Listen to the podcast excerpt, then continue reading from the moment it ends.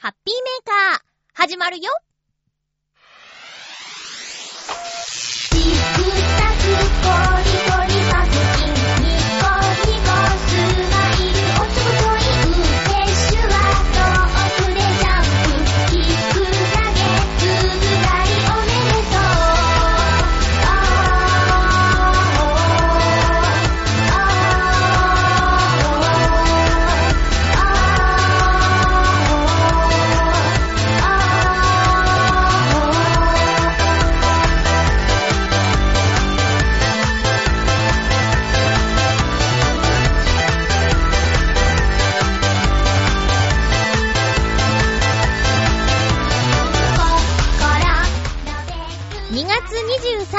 まゆちょのハッピーメーカー。この番組は、ハッピーな時間を一緒に過ごしましょうというコンセプトのもと、ちょわへよ .com のサポートでお届けしております。皆さん、本当にご心配おかけしました。まゆちょ、完全復活であります。ビシ今日も最後まで1時間、よろしくお願いします。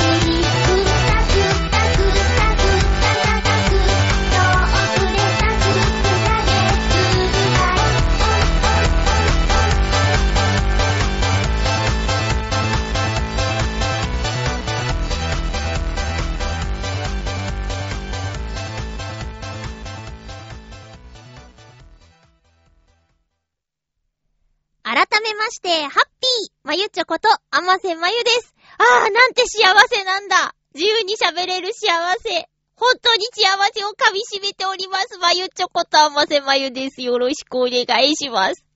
本当に、本当につ、つ、辛い風でした。元気とか元気じゃない関係なくて言葉が出てこなかったですけど、いやーね、もう何あの風、熱すごい出てさ、辛かったです。ね。もう、なんだろう、何年も風邪ひいてないみたいなね、ことを、こう、ドヤみたいに言ってたけど、やっぱ来ましたね。こう、溜まってた分、ドーンと来ちゃった感じですよね。1月の頭の風と、今回の風と、もうこれで打ち止めにしてほしいなって思うんですけど、あの、会社休んじゃった件。結局あの収録の後また熱が上がってきて、えーっと、3日間、計3日間休んじゃったんだよね。うん。それでもね、私、あのー風邪で会社を休んだことが初めてだったんで、当日欠勤っていうのがね、初めてだったんで、みんなが休むってことはよっぽどだみたいな風に思ってくれて、あの、迷惑かけてね、出勤したのに、大丈夫大丈夫ってすごく優しくて、その優しさがまた染みてね、ほんともこれから取り戻すように頑張りますみたいなことを思いました。ほんとね、なんか会社で流行ってるみたいで、で、インフルエンザで休んでる人もいてね、あのー、あまちは大丈夫だったの？って、インフルエンザじゃないの？ってすごく確認されて、そう、インフルエンザにかかっちゃうと、あのー、移らないように、何日か、何日以上か休まないといけないみたいなルールがあるとかないとかあるとかないとか。だから、本当に治ったのかって無理して出てきてないのかとか、寒くないかとか、本当に会社の人が優しくて、もう、申し訳なさ倍増って感じでしたね。あとは、えちょうどバレンタインの日、休んでたんですよね。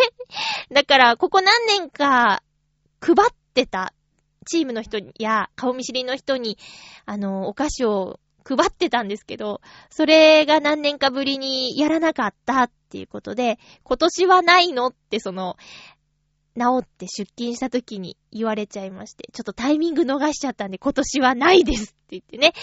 えっ、ー、と、お詫びの印に持っていけばよかったなって後で思ったんですけど、こういうのはやっぱタイミングがね、難しいですねって感じでした。でですね、えっと、風邪の時に、本当に食欲がなくって、固形物を食べなかったんですよ、ほとんど。うん。で、同じタイミングでね、仲のいい子が風邪をひいていて、で、その子のポリシーは、食べて栄養をつけて、えっと、いっぱい汗をかいて、風邪を吹っ飛ばすんだみたいに言ってたんですけど、まちょっと私のが早く風邪をひいたっていうのもあったんですが、治りが良かったのは私の方でしたね。うん。そのお友達の方が、ちょっと治りがよろしくなくて、だから、いっぱい食べたタイプと、私みたいに、ほとんど食べられなかったタイプと、うーん、どっちがいいのかわかんないなっていう結論です。結局。で、チームの雑学王男の子がね、言うには、人は栄養を取りすぎていると。あの、野生の動物は、もうちょっと必要な分だけ取って、それでも元気に生きていますよっていう話から、ちょっとでいいんじゃないですかって。いつもより動かないんだから、あの、たくさん食べることはないと思いますって、その子は言ってた。で、私も今回あまり食べない方法が合ってたみたいだから、結果、おほらいかな。何を食べたかってね、あの、冷たいものが食べたくて、とね、ゼリー食べたね。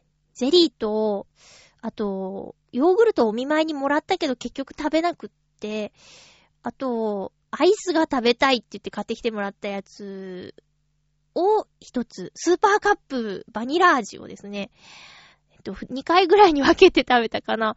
あと、ほんとに、あ、スープ、スープを飲んだ。なんかネギが体にいいらしいっていうことで、ネギを細かく刻んで煮詰めたスープ。だからそれもほとんどネギがドロドロで、まあ、あってもすごく細かく切ってあるから、もぐもぐする感じじゃなくて、飲み込んじゃうようなやつを、結構それ、そのスープは結構飲んだかな。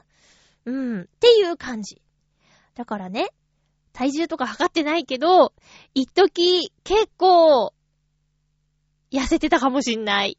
よ それで不健康なんですけど、不健康なんだけど、そういう感じでした。で、もうちょうど本当に、ラッキーなことに、声の仕事も、ちょうど具合が悪い時にはなくって、助かったなーって思った。一回だけ、回、あったけど、それも、まあ、あのー悪い影響は出なかった。集中して喋ったから。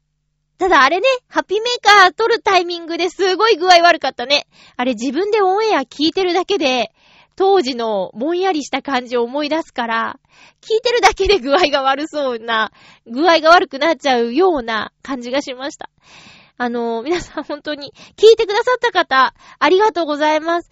えー、その件にまつわるお便りをくださっている方がいるということは、その放送を聞いてくれたってことでね、ねえ、あのー、あまりにひどかったからか、普段そんなね、毎回放送どうだったみたいなやりとりはしないんだけど、八方美人のめぐみさんから、まゆっちょ大丈夫っていうメールが来て、今番組聞いてますっ、あの、心配してメールくれて、ほんと優しいなって、その優しさも身に染みたんだけど、それぐらいひどい放送してしまって、それを聞いてくれてありがとうございました。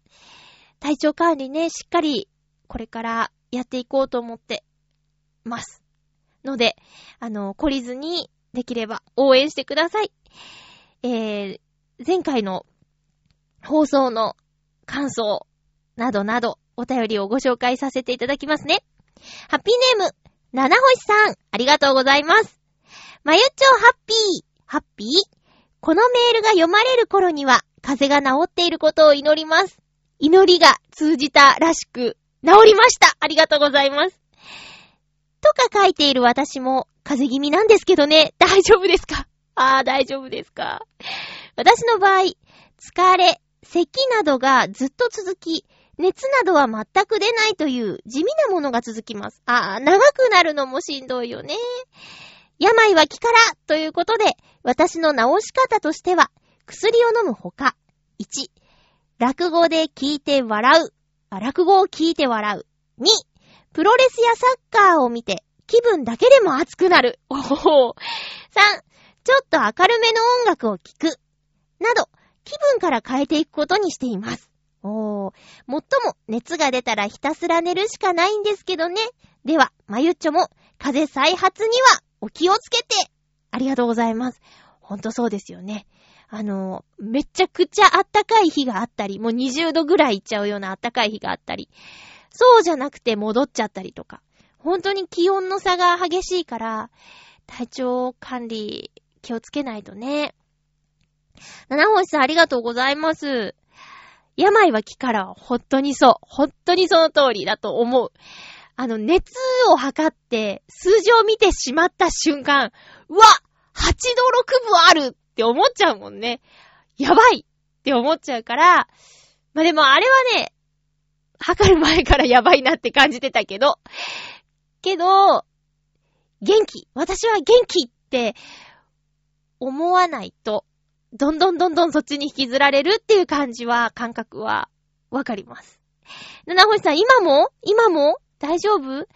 長く続くのもね、しんどいよね。早く元気になりたいなーって、もんもんするよね。お大事にしてください。今回私ね、薬飲まなかった。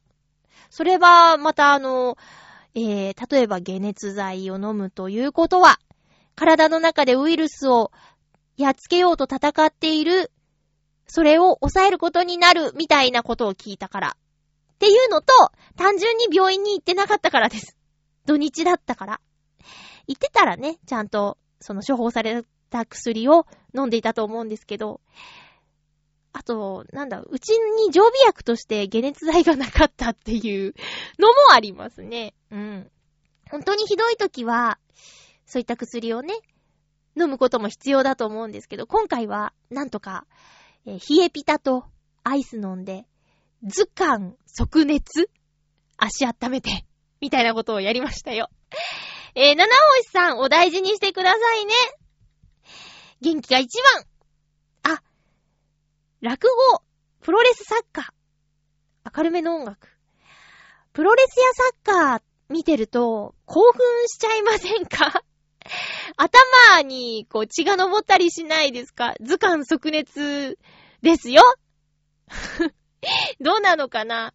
私、あの、まあ、この番組でも話したことあるんですけど、えー、友達が見に行ったプロレス、違う、ボクシングの試合の話を聞いてて倒れたことがあるので ちょっとトラウマ。そういう格闘を見て、どうなっちゃうんだろうとか。あと、この間行ったお店で、どうやらそのお店の店主が好きなのか、えっとね、えっと、アントニオ猪木さんと、なんだっけ。なんか、外国人選手さんの、プロレスと、ボクシングの、混合マッチみたいなのを、延々と流しているっていうお店があったよ。名前忘れちゃった。なんかすごく有名な人らしいね。で、あ一種格闘技っていうんですかね。プロレスとボクシングの？うん。それ見てあの、なんかね、姿勢とか、スタイルを見て、こ、こ、こんなこと好きな人が聞いたら怒っちゃうのかな？あの、吉本新喜劇の、狭間寛平さんと、もう一人の人がやる、猫と猿の戦いをね、思い出しちゃって。なんか、ボクシングのこう、ブーンって腕を振るやつが猫のこう、シャーってやつで、とかね、そういう風に見えてしまいまして。一緒にいた友達にそれ言ったらひどいって言われたんだけど。すいません。思っちゃったんだからしょうがないってね。七星さんありがとうございました。続きまして、もう一つ、あのー、先週の放送にまつわる、えー、メールをいただいております。ハッピーネーム、コージーアットワークさん、ありがとうございます。ニャンニャンパニック、どうでしたか？いけなくてすいません。まゆちょハッピー、ハッピー。珍しく熱を出してしまったということで大変でしたね。大変でした。正直大変でした。疲れやストレスは蓄積するので、日頃、健康に自信があっても何か異常があった時には思い切って体を休めてください。ちなみに、ちょっと鼻声のまゆっちょは、FM 放送の DJ っぽかったかも。声のレパートリーに入れてもいいんじゃないでしょうか。現在、インフルエンザが流行っていますが、この後は春の花粉症や百日咳も待っていますので、ご用心ください。では、ありがとうございます。あの、咳が出ないように、咳が出ないように抑えて喋った結果、なってしまいました。そうかもしれないですね。FM の放送、ま、FM って言っても、ベイ FM は別ですよ。ベイ FM はもう、ダシャシャシャって笑っちゃうような DJ さんが揃っているので、まあ、時間帯にもよるのかな。私がよく聞いていた昼間の時間帯、朝から、朝、朝一番は違うか。えー、午前中からお昼にかけてのベイ FM さんはもう、ギャハハハっていうような感じなんだけど、でも東京 FM とかね、そういうインインター FM とか、そういうところは、なんかそっと喋る感じわかります。確かに、そう聞こえたかも。もうでも、うーん、ぼんやりして熱っぽくてダルダルとは喋ってたけどね。あの、そっと喋る感じですよね。続いてのお便りは、えー、コージェアットワークさんからです。みたいな ことですよね。それにあの、洋楽でも BGM に流したらもしかしたら、FM、おしゃれな FM で喋ってる人っぽく聞こえるかもしれない。あー。けどね、好きなのはベイ FM なんですよ。でも、そうそうだね。そういうのもレパートリーに入れときましょう。出したい時に出せるか微妙ですけども。なんか、そうですね。転んでもただでは起きないぞっていう感じで、えー、こういう喋りもありなんだということを言っていただけて、なんか嬉しいです。ただダメダメだったよって言うんじゃなくて、こういう感じもいいんじゃないですかって、もうほんと優しいね。優し、優しい。いや、あったかいっていうか、なんかもう本当におかげで、おかげで生きています、私。ありがとうございます。インフルエンザ流行ってるみたいですね。予防接種が効いているといいんですけど、今回の風邪も、もしかしたら予防接種のおかげで、あまり悪化することがなかったんだと信じたい。効いてるんだと信じたい。えー、花粉症、百日咳。百日咳はね、わからないんですよね。かかったこと多分ないんじゃないかな。うん。まあ、とにかく咳が出るやつ？そのまんま単純ですけど、咳が出るやつかな。咳も辛いね。あの、しちゃいけない時に限って、しちゃいけない、しない方がいいような場所に限って、こう、始まると止まらないとか。結構、喉に負担がいっちゃいそうですよね、咳ってね。うーん。だから、かかりたくないね、100日咳。あと、花粉症。花粉症はあの、周りでもう、しんどいって言っている子が増えていて、で、私、あのー、いろいろあって、うっかりしてたんですけど、今年レーザー治療してないんですよ。で、手帳とか見てみると、あのー、2月の頭にはレーザー治療去年とかしてたみたいなんですよね。で、しないまま、今のところ、全然その症状がなくってね。もしかしたらなんですけど、あのー、花粉のレーザー治療を受けた時に、2年連続で、去年、一昨年と受けているんですけど、注意書きというか説明でね、あの、若い人は、代謝が良くて、レーザーで焼いたところが再生してしまって、えー、毎年焼いた方がいいんだけど、年をとって代謝が悪くなると、レーザーで焼いたところが2年から3年持ちますって言ってたの、先生が。まあ、まだレーザー治療自体が始まって浅いから、わからないんだけど、そういう可能性がありますって言ってたんですよ。で、今のところでは、今のところ、あの、今のところ、え、まだそういう花粉症の症状が全然ないので、もしかしたら代謝悪くなってんのかなっていうね、悲しい、悲しいお知らせがあるんですけど。でもまあ、あの、じゅくじゅくしないのは、それはそれでありがたいし、レザー治療だって、楽じゃないから、私だって怖いですよ。怖いけど受けてるんだ。レザー治療なんてよくやるねって周りの人に言われるけど、そりゃあだって痛いですよ。焼くんだもん。臭いし、痛いし。ねえ。で、治療した後、一週間ぐらいはなんか、逆に鼻水がね、出ちゃうんですよね。その、守ろうとしてなのかな？焼いたところを守ろうとしてなのか、えー、いつも以上に、通常モード以上に鼻が出ちゃうとか。あと前回はちょっと鼻血がね、えー、丸一日ぐらいじわじわ出ちゃってたっ。それはなんか奥から出るやつじゃなくて、焼いたところのせいだと思うんですけど、え、いちいち焦るっていうね。鼻を吹くたびに血が出て、はははって 焦っちゃうっていうのはありましたけど、まあ、そんな感じで今年はね、うっかりしてて、レーザー治療を忘れていたんですけど、今のところは大丈夫。あと、去年、なぜか途中でね、えー、決壊したんですよ、鼻水ダムが。レーザー治療したのに。で、その時に病院に行っていただいたお薬があるので、それで今年はなんとかしのいでしまおうかな、逃げ切れるかなっていう感じです。点鼻薬とかも残っているから、手つかずのものが。な、なんかね、薬もらった瞬間、もう大丈夫になっちゃったの。で、これからこの鼻水出ちゃうのかなと思って、たくさんくださいってお薬もらっちゃったんだよね。うん。一年ぐらい大丈夫かなって 思ってるんですけど大丈夫かな そんな感じで今のところ私は、花粉症の症状は出てないんだけど、それが、レーザーの名残なのか、それとも、私が今年鈍いのか、どっちなのか、わからないです。ほんとでも花粉症持ちの人には辛い季節ですよね。目、目もね、まだだから、いや、多分、ど、鈍いんだろうな、私な。急に来そうだな。で、来年は手帳にもう、2月の、2月に入る前、1月の下旬には、レーザー治療を受けようって書いとかないとやばいかもしれないですね。ということで、えー、体調を崩してしまった、まゆちょですけども、先週の放送。えー、本当にありがとうございます。聞いてくださって心配かけてごめんなさいね。もう、完全復活です。よ油断しないように、あの、ぶり返さないように、気をつけて過ごしていきたいと思います。えー、では、ちょっと一曲聴いていただこうかな。あのノートノーツのアルバム、ハピオロジーから曲を聴いていただこうと思います。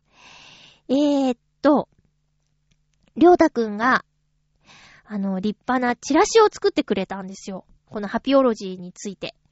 で、それをどうするかっていうと、ちょっといろいろと、あの、プロモーションをかけようかなっていう相談をしていて、プロモーションって言っても、あの、ラジオ局に CD 送ってみたりとか、そういうことしてみようかなって思っているんですよ。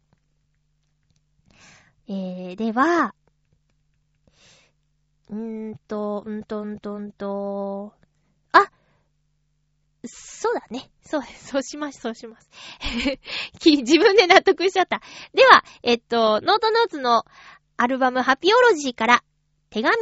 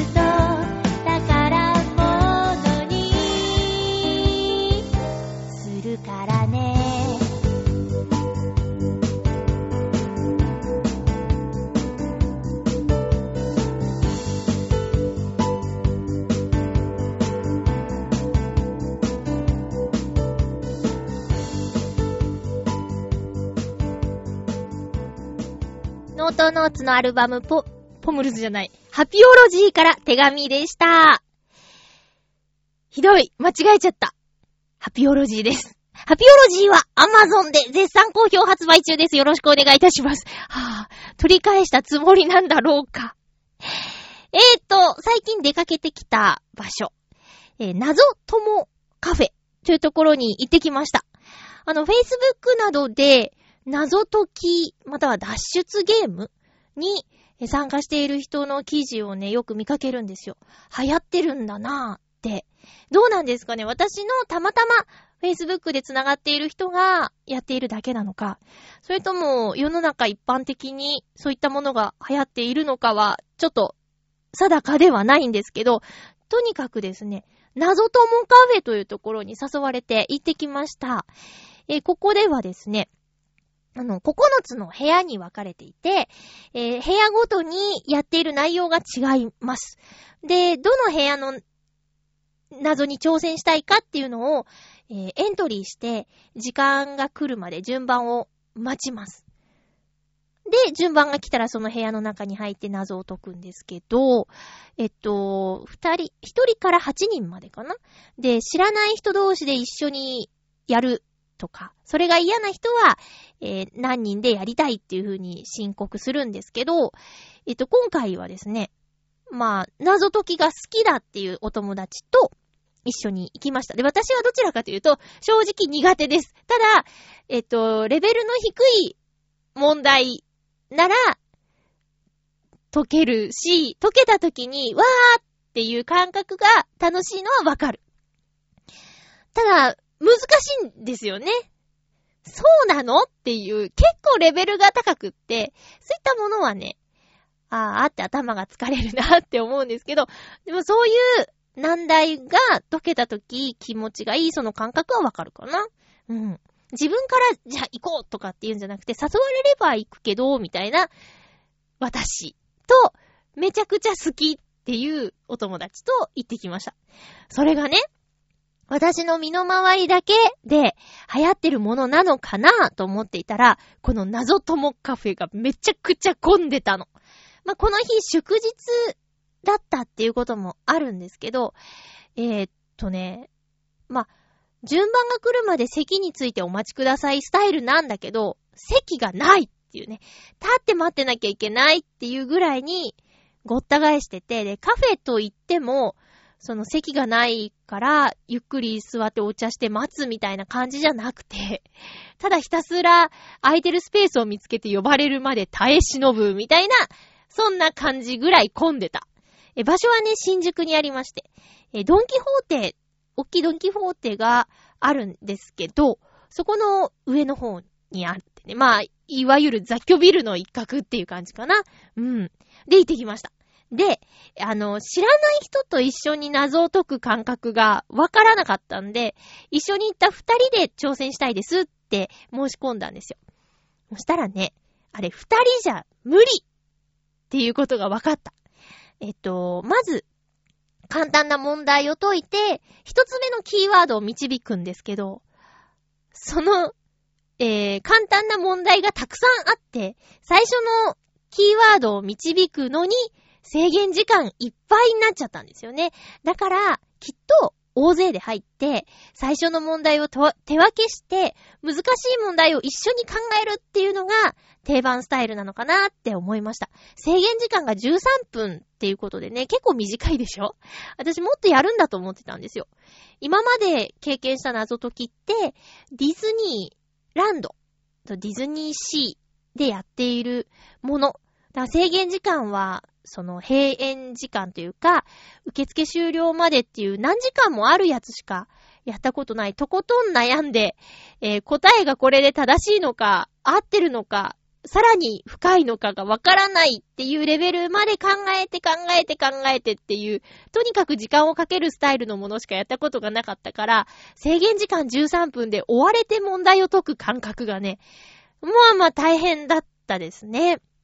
で、今回はですね、あのー、鏡とか、そういうアイテムを使って謎を解くっていう、えー、種類のものストーリーを選んだんですけど、他にもなんか恐怖系のものとか、怪しい人形屋敷がどうのこうのみたいなストーリーとか、あと、君を失ってから僕は何々していたみたいなやつ、恋愛要素があるものとか、なんか、ほんといろいろ9つも種類があるんで、えー、好みのものを選んで、そういう謎解き、えっ、と、脱出ゲームみたいなことが好きな人には、たまらない施設なのかなって。で、1回1000円ぐらいかかるんですけど、考えてみたらね、富士急ハイランドとか、まあ、他の遊園地でもさ、ジェットコースター乗り物券で乗ろうと思ったら800円から1000円ぐらいしちゃうじゃないですか。で、そういう風に考えたら、まあ、妥当なのかなーって13分楽しめるんだったら、妥当なのかなーって。ただまあ、ちょっとお高い感じはするよね。うん。で、パック料金とかあるの。ランチパックとか。食事と謎解きがついていくらとか、あと3個できますって言って、ちょっと安くなってるやつとか、いろいろありましたよ。とにかく、流行ってるんだな、混んでるなっていうことを実感しました。皆さんも興味がある方は、その9つのストーリーは、えー、定期的に入れ替えがあるそうなので、えー、行ってみたらいいと思いますよ。私の先輩が、あのー、内容が変わるたびに行って、挑戦してるみたい。で、今回も100%でクリアしましたとかね、記事に書いてあったりするから、好きなんだなぁと思ってね、頭の体操にはなる。ただね、何度か体験してると、あ、これをこうやるんだっていう、ちょっとしたパターン最初はそんなこと思いもしなかったから、おーって感動するんだけど、あれ？これ前の時もこういうのあった？みたいなのが 出てきちゃうから、何度も経験してる人の方が、もしかしたら有利かもしれないですね。皆さんはどうですか？謎解きとか。なんかアプリとかでもあるみたいだし、えっ、とね、最近、カードのコーナーにあったよ。メッセージカードのコーナーに、謎解きスタイルで気持ちを伝えるっていうカードも売ってて、そうかって、こういうところにまで、あのー、世界が広がっているんだなーって驚いたんですけどね。うん。でもね、ディズニーの謎解きはね、おすすめです。これは、すごい、あの、ディズニーの知識がなくても参加できるので、あのー、いろいろね、アトラクションとかも乗り尽くしちゃったし、あと、ショーやパレードは、うん、そんなに興味がないとか、ディズニーを歩くのが好きっていう人には、とてもいいシステムかもしれないです。うんとね、今までのパターンで言うと、夏の暑い時期はディズニーランドで、で、冬の寒い時期はディズニーシーで、謎解きイベントをやっているみたい。今もね、まさにやってる最中。私今回はね、あの、ディズニーリゾートラインっていうモノレールがあるんですけど、それを使ってやっている謎解きに参加したんですよ。で、これは、まあ、星の数で難易度が表示されてるんですけど、星2つかな？子供でも解けるよっていうような、えー、難易度が、えー、低いものをやっていました。なので、これは園内に入らなくてもできるから、え、謎解きって何なの？って思ったら、とりあえずディズニーのモノレールのやつ、やってみるといいんじゃないでしょうか。えー、制限時間も特にないし、1日フリーパスついて800円だったかな。うん。謎解き用の柄のものの、なんていうの、パ、パスモ的なものも、えー、後でもらえるし、おすすめです。どんなものか挑戦するにはおすすめです。楽しかったですよ。えー、ということで、謎解きに行ってきましたというお話でした。それからね、あの、浦安の市内で、最近立て続けに外食をしたんですけど、二つご紹介したいなと思います。一つは、えっと、ぐるっと浦安という浦安を紹介する情報番組でも、つい最近取り上げた、本気の焼き豚プルプル食堂という名前のお店です。で、ここ、あのー、プルプル食堂って名前がすごいインパクトあるでしょ？で、その前についてる本気の焼き豚っていうのもインパクト大だと思うんですけど、えー、場所はね、東西線の浦安と JR の前浜駅のちょうど真ん中のあたりにあって、地元の人じゃないと行きづらい場所にはあるんですけど、えー、と、何屋さんかというと、まあ、焼き豚をメインにしていて、えー、混ぜそば、あと、つけ麺、あと、丼、そういったものを取り扱っています。このお店の特徴はとにかくボリュームがすごいということ。なので、食べ盛りの人が行ったら行っても大満足するボリュームだと思います。私はね、あの、ぐるっと浦安で放送され、される直前に行ったんですよ。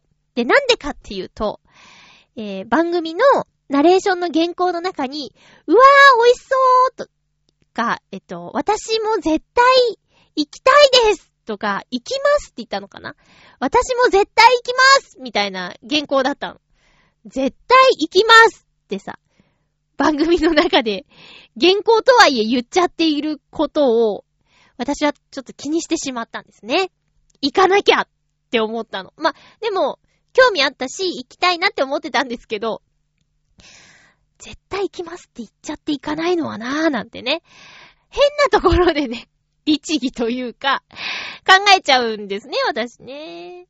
それで、えー、オンエアされた後だと混んじゃうんじゃないかと思って、オンエア前日ぐらいに行って、で、ちょっとお店の人と話せるタイミングがあったんですよ。しかも、お店の人は何日から何日までぐるっと浦安で取り上げられますっていうのを、あの、メニューのところにつけてたりしたから、あ、これはと思って、実はですね、つって、あの、ぐるっと浦安で喋ってるんですよ、みたいなことをね、私、言っちゃったんですよね。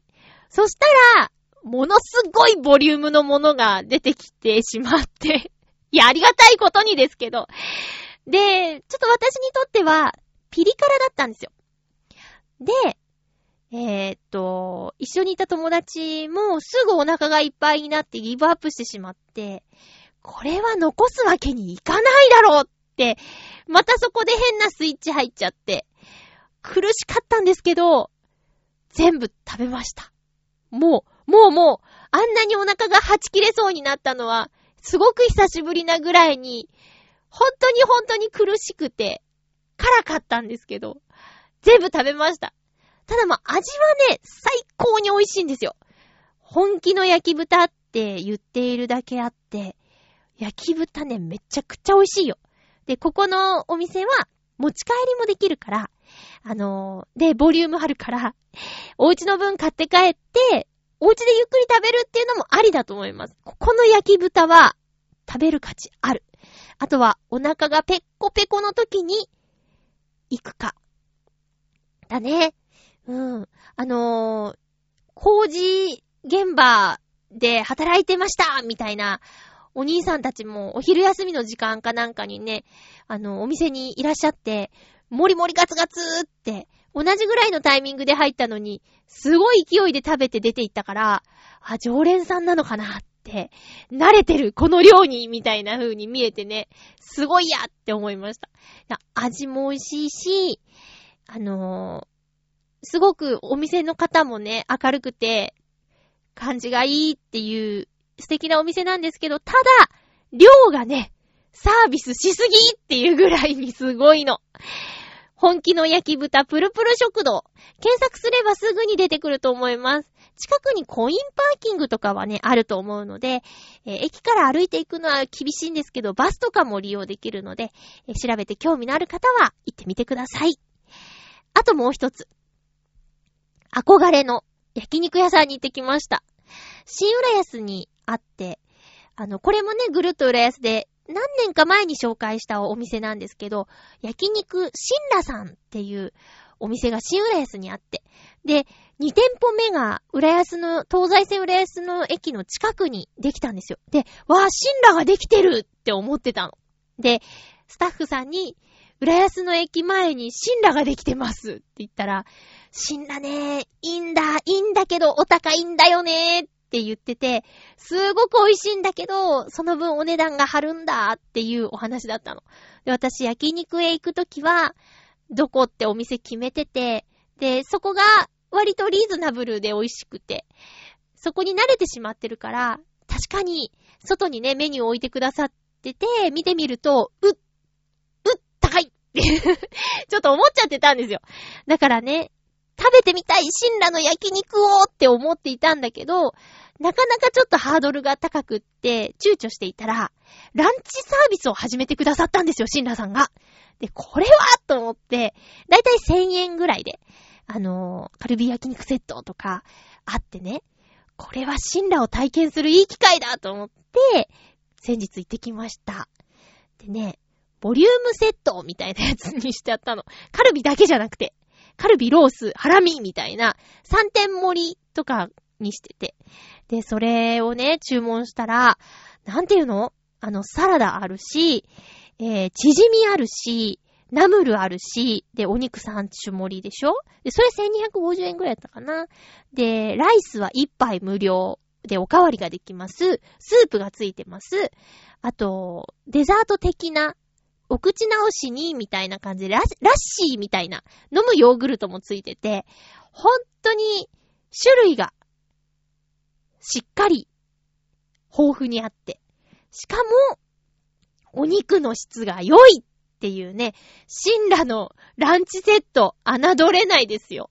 あの、1000円からありました。あ、もっと安いのもあったかなあの、冷麺セットっていうのもあって、今度ね、シンラの冷麺を食べてみたい。あの、ツルツルシコシコの麺が大好きなんですよ。シンラの冷麺きっと美味しいよ。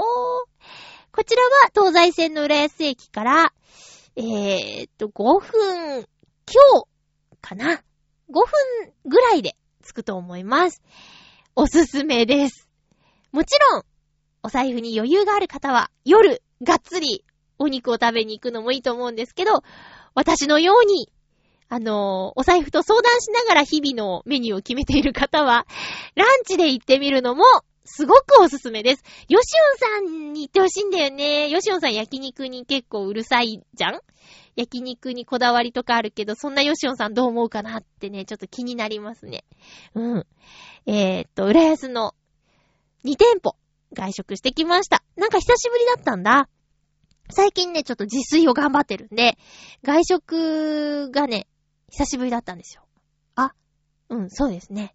週に1回、外食したいなって思ってるんですけど、えー、そんな、そんな浦安の、本気の焼き豚プルプル食堂と、あと焼肉シンラさんのお話でした。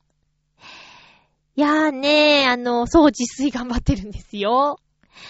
作るとね、習慣になって、一品作ろうみたいなことで、なんとかなっちゃいますね。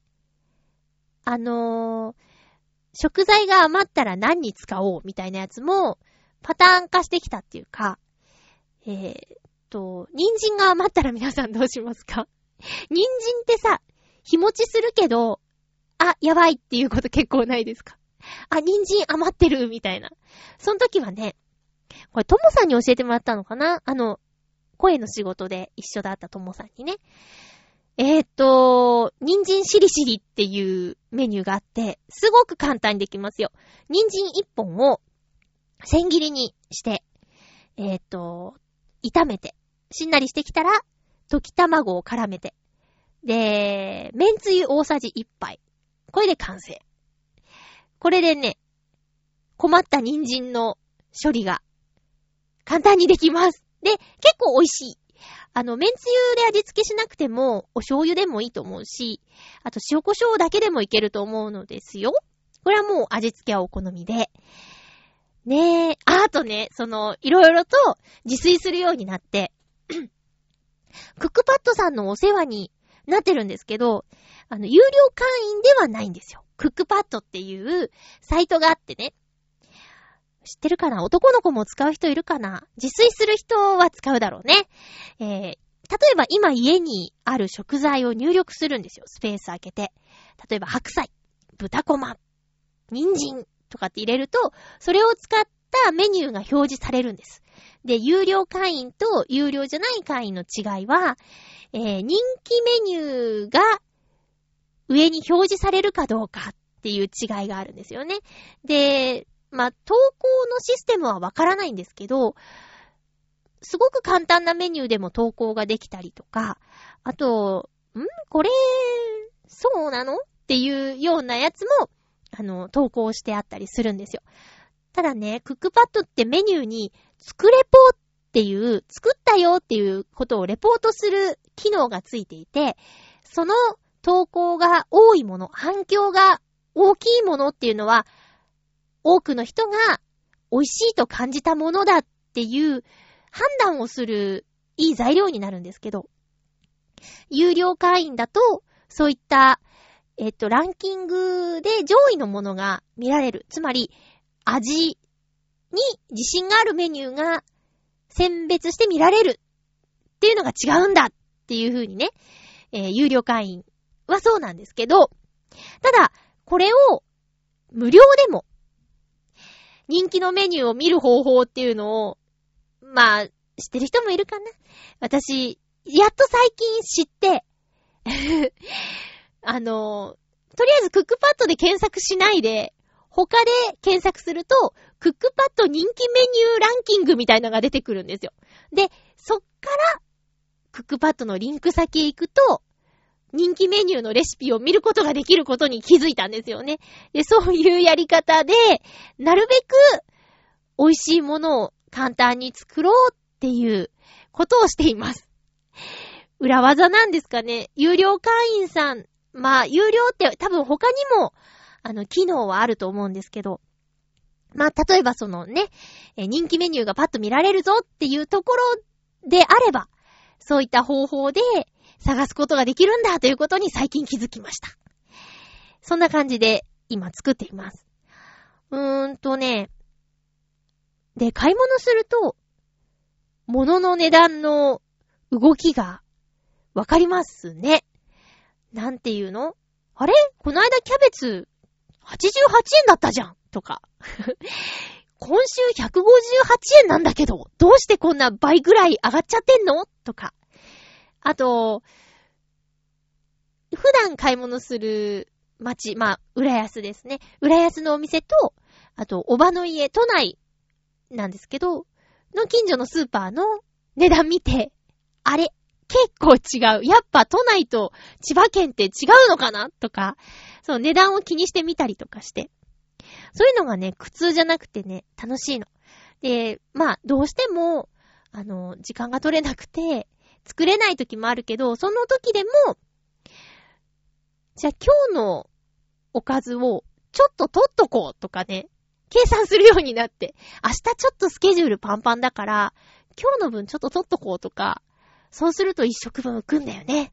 で、そうやって浮かした分で、カフェに行ったり、あまあ、たまに外食を楽しんだりとかっていう風に、最近そのリズムができてきたっっていうのが私の中で嬉しいことかな。あ、そうそう。浦安のお店もう一軒行ってきたんだった。とね、カフェカイラっていうお店があって、えっ、ー、と、舞浜のエクスピアリの中にあるんですけど、まあ、パンケーキのお店、ハワイのレストランがあるんですよ。カフェカイラ。で、一時は、ハワイの店舗と舞浜にしかなかった。とか、そう、日本にあんまりなかったっていうことで。でも最近増えて、えっと、原宿にもできたのかな？うん。そういうお店があるんですよ。で、ハワイに何度か旅行に行っているというお友達がいるんですけど、やっぱりカイラは人気店なんだって。でね、カイラで朝ごはんを食べようと思っていたら、混んでて入れなかったっていう経験があって、舞浜にできたんだって一緒に行こうって言ったのが初めての時だったんですけど、なんて言うんですかね。あのー、高いんですよ。パンケーキ全部乗せ。2000円超えるんだよ。これ一人じゃ食べきれないんですけどね。えー、っと、あと、エッグベネディクト。これもね、2000、1800円とか2000円ぐらいするの。で、やっぱパンケーキが有名なお店だからパンケーキが食べたい。夜勤明けだからお腹も空いてるから、そのおかずっぽいものも食べたいってなると、で、ドリンクを頼むと、一食3000円超えちゃうんだよね。で、つい最近、先週、行ってきたんです。なぜ行ってきたかというと、あの、12個、一回りぐらい年上のお兄さんがね、あの、あませ姉さん。私のこと姉さんって呼ぶんだけど、姉さん。あの、俺はパンケーキを食べてみたいって言うの。で、男同士で行くのはちょっとむさいなって思うんだ。だから、一緒に行ってくれないかっていうことで、一緒に行ってきたんだけど、その時に、前回行った時よりもメニューが増えていて、えー、一人で食べきれるサイズのパンケーキができてたんですよ。全部乗せパンケーキで1800円でした。で、私はその1800円の一人で食べられるパンケーキと、えー、っと、なんだっけな、アサイジュースを頼んで2500円ぐらいかな。朝ごはんにそんだけかけてね、すごいよね。まあ、今回イベント的に行ったから楽しかったんですけど、隣でね、もう朝ごはん食べに来ましたっていう女性、綺麗な女性の一人様客がいたんですよ。この人、一人で朝ごはんこんなに金額かけてんのかと思って、衝撃的でしたね。びっくりしちゃいました。どんな暮らししてるんだろうって思っちゃいました。すごいなって。私せめてスタバでね、躊躇しないでドリンクが飲めるようになりたいなって常日頃思ってるんですけど、スタバのドリンク買えば、ほかほか弁当の唐揚げ弁当買えるんだなとか思うと、友達と長くおしゃべりをしよう。よし、気合入れてスタバに入ろうっていう時にしか行けないんですよね。まあ、まあでもそれも楽しいんですけど、うん。え、何の話？あ、そうそうそう。えっと、自炊をしていて、えー、抑えて、ある時、ドーンと使うんだっていうお話です。なんだろう、それ。それなんだろうね。いやーっとね、最近ちょっとね、あの、リズムが悪くって体調崩したのもあるし、えー、メンタル的にもちょっと弱ってたりもするんですよ。さらっと言っちゃったけど。